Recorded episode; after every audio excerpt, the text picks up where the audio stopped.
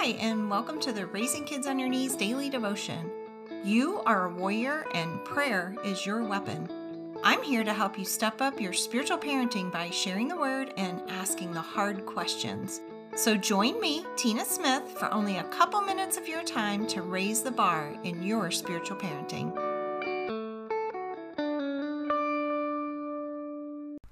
So let's get started and dive in a little deeper on our series this week on mom fear. Today we're going to talk about fear of losing our child or something awful happening to them. Our verse is out of Matthew ten, it's twenty-eight, and it says, "Don't be afraid of those who want to kill your body.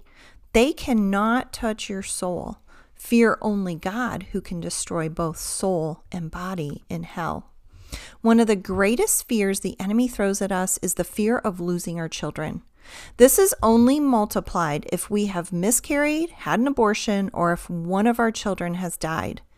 No one wants to go through the heartache of loss. The truth is, as long as we live in this fallen world, death is a reality. What we do with that reality is the key. I am a firm believer of disarming the enemy, and the best way I know how to do that is by taking the weapon right out of his hand. The truth is, we are all going to die. The truth is, there is absolutely nothing any of us can do to stop it. The truth also is, God is the only one who holds the keys to life and death. By whispering in our ear that our child will die, the enemy wants you to think he is the one who holds those keys.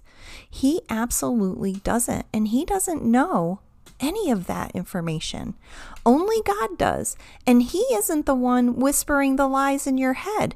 It's the voice of the enemy, and if he can dupe you into believing it's your thoughts and your voice, then he wins in the battle for our mind. Our choice is whether we are going to play in the enemy's camp or not. As long as we allow those fears to rule over us, we are allowing the enemy to hold us captive. This is just one of his tactics of getting us to fear him rather than fearing God. Here's something for you to ponder today. Whom do you fear more, the enemy or God? And how does that play out in your thought life? Let's pray. Heavenly Father, I choose to fear you and you alone.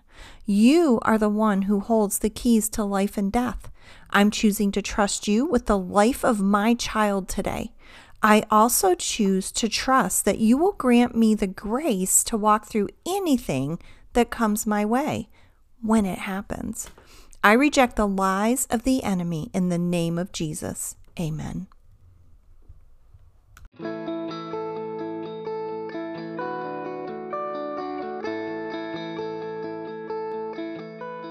Thank you for joining me for the Raising Kids on Your Knees Daily Devotion.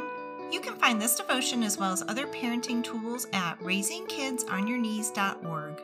While you're there, subscribe to the Prayer Tribe and become a part of a growing community of parents who are praying and parenting life into the lives of their children.